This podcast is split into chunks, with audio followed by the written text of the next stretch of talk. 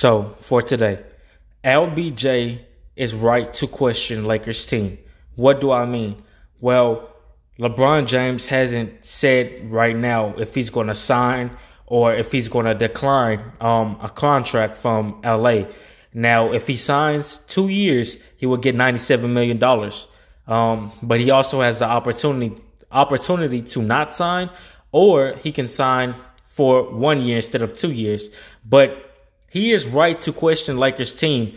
Um, and so I say all this to say he is basically right to not sign a contract right now. Even though I want him to sign a contract, we have to see what LA is going to provide, meaning like the team, what type of people will we get on the team, etc., cetera, et cetera. So he's right because he was the one who was putting up the most points and averaging the most points on the Lakers team.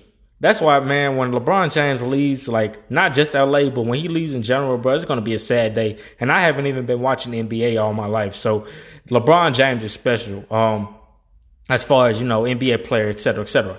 But he is right to question Lakers team. We have to see are the if the Lakers are gonna um, do what they need to do. Are the Lakers going to be able to um, have AD and Russ, if he's staying again, and LeBron James all on the floor playing more than just 21 games, we shall see. But I feel like LBJ is right to question Lakers team. So I feel like we just have to kind of do what we got to do. And if LeBron James thinks that that's the right thing to do um, by signing another contract, which I want him to, then that's what we're to do. Um, sorry if this podcast didn't make sense, but I love you guys. It feels good to do podcasts, and um, I appreciate everybody for listening to my podcast. Um, basically, review my podcast and check out more of them. I love you guys. See y'all next time. Peace out.